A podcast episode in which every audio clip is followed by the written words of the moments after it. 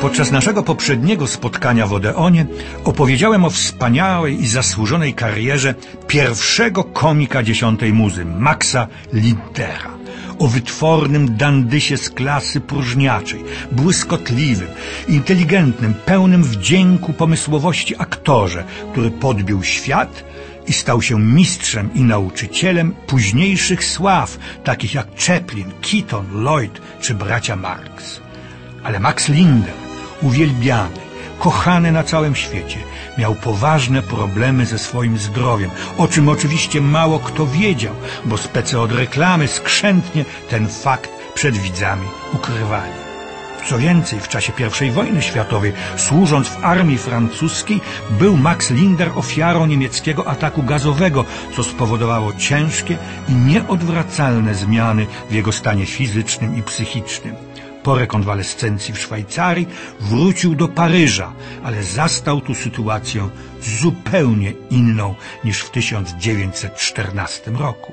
Widzowie, ciężko doświadczani przez wojnę, nie chcieli już oglądać na ekranie wytwornego, beztroskiego dandysa, który nigdy żadnych problemów nie miał. Widzowie je teraz mieli. Max Linder zagrał tylko w jednym filmie. Widoków na dalsze nie miał. I wtedy pojawiła się, na szczęście, oferta amerykańskiej wytwórni Essenay. Odszedł z niej właśnie Charles Chaplin. Zwolniło się miejsce dla innego, światowej sławy komika. Publiczność amerykańska nie była wtedy bezpośrednio zaangażowana w wojnę toczącą się w dalekiej Europie, więc śmiech beztroski i w miarę zwariowany był jej bliski. W 1916 roku wojna była w pełnym rozkwicie. Max Linder wyjechał do Hollywood. W ciągu kilku lat wystąpił tylko w trzech filmach. Max daje sobie radę, Max żąda rozwodu i Max w taksówce. Dlaczego tylko w trzech? Z dwóch istotnych powodów.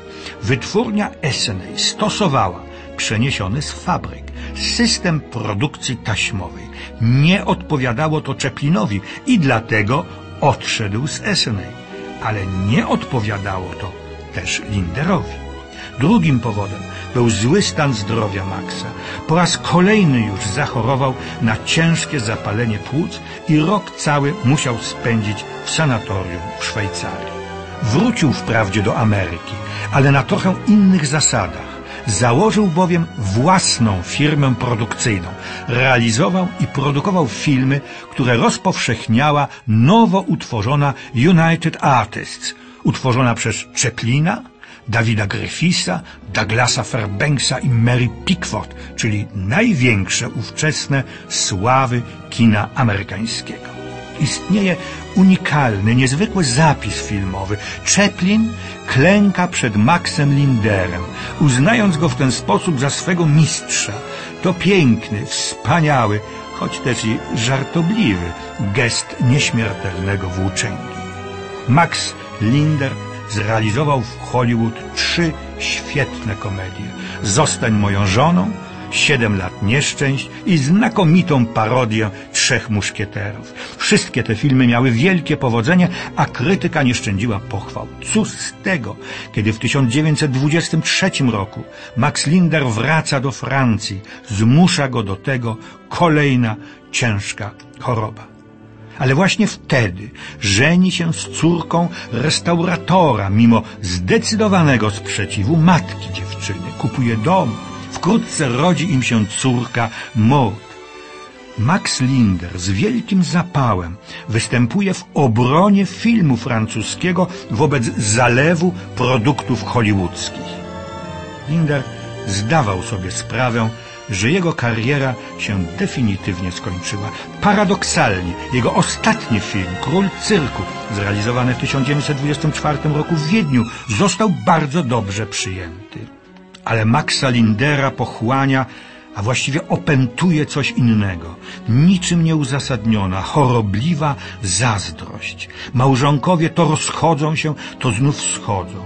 W końcu 1925 roku w paryskim hotelu Baltimore rozgrywa się ostatni akt dramatu.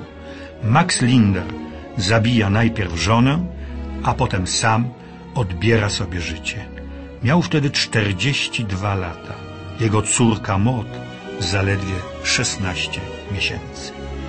We francuskiej kronice filmowej wiadomość o śmierci Maxa Lindera znalazła się dopiero na piątym miejscu. Przez lata całe nikt o nim nie pamiętał.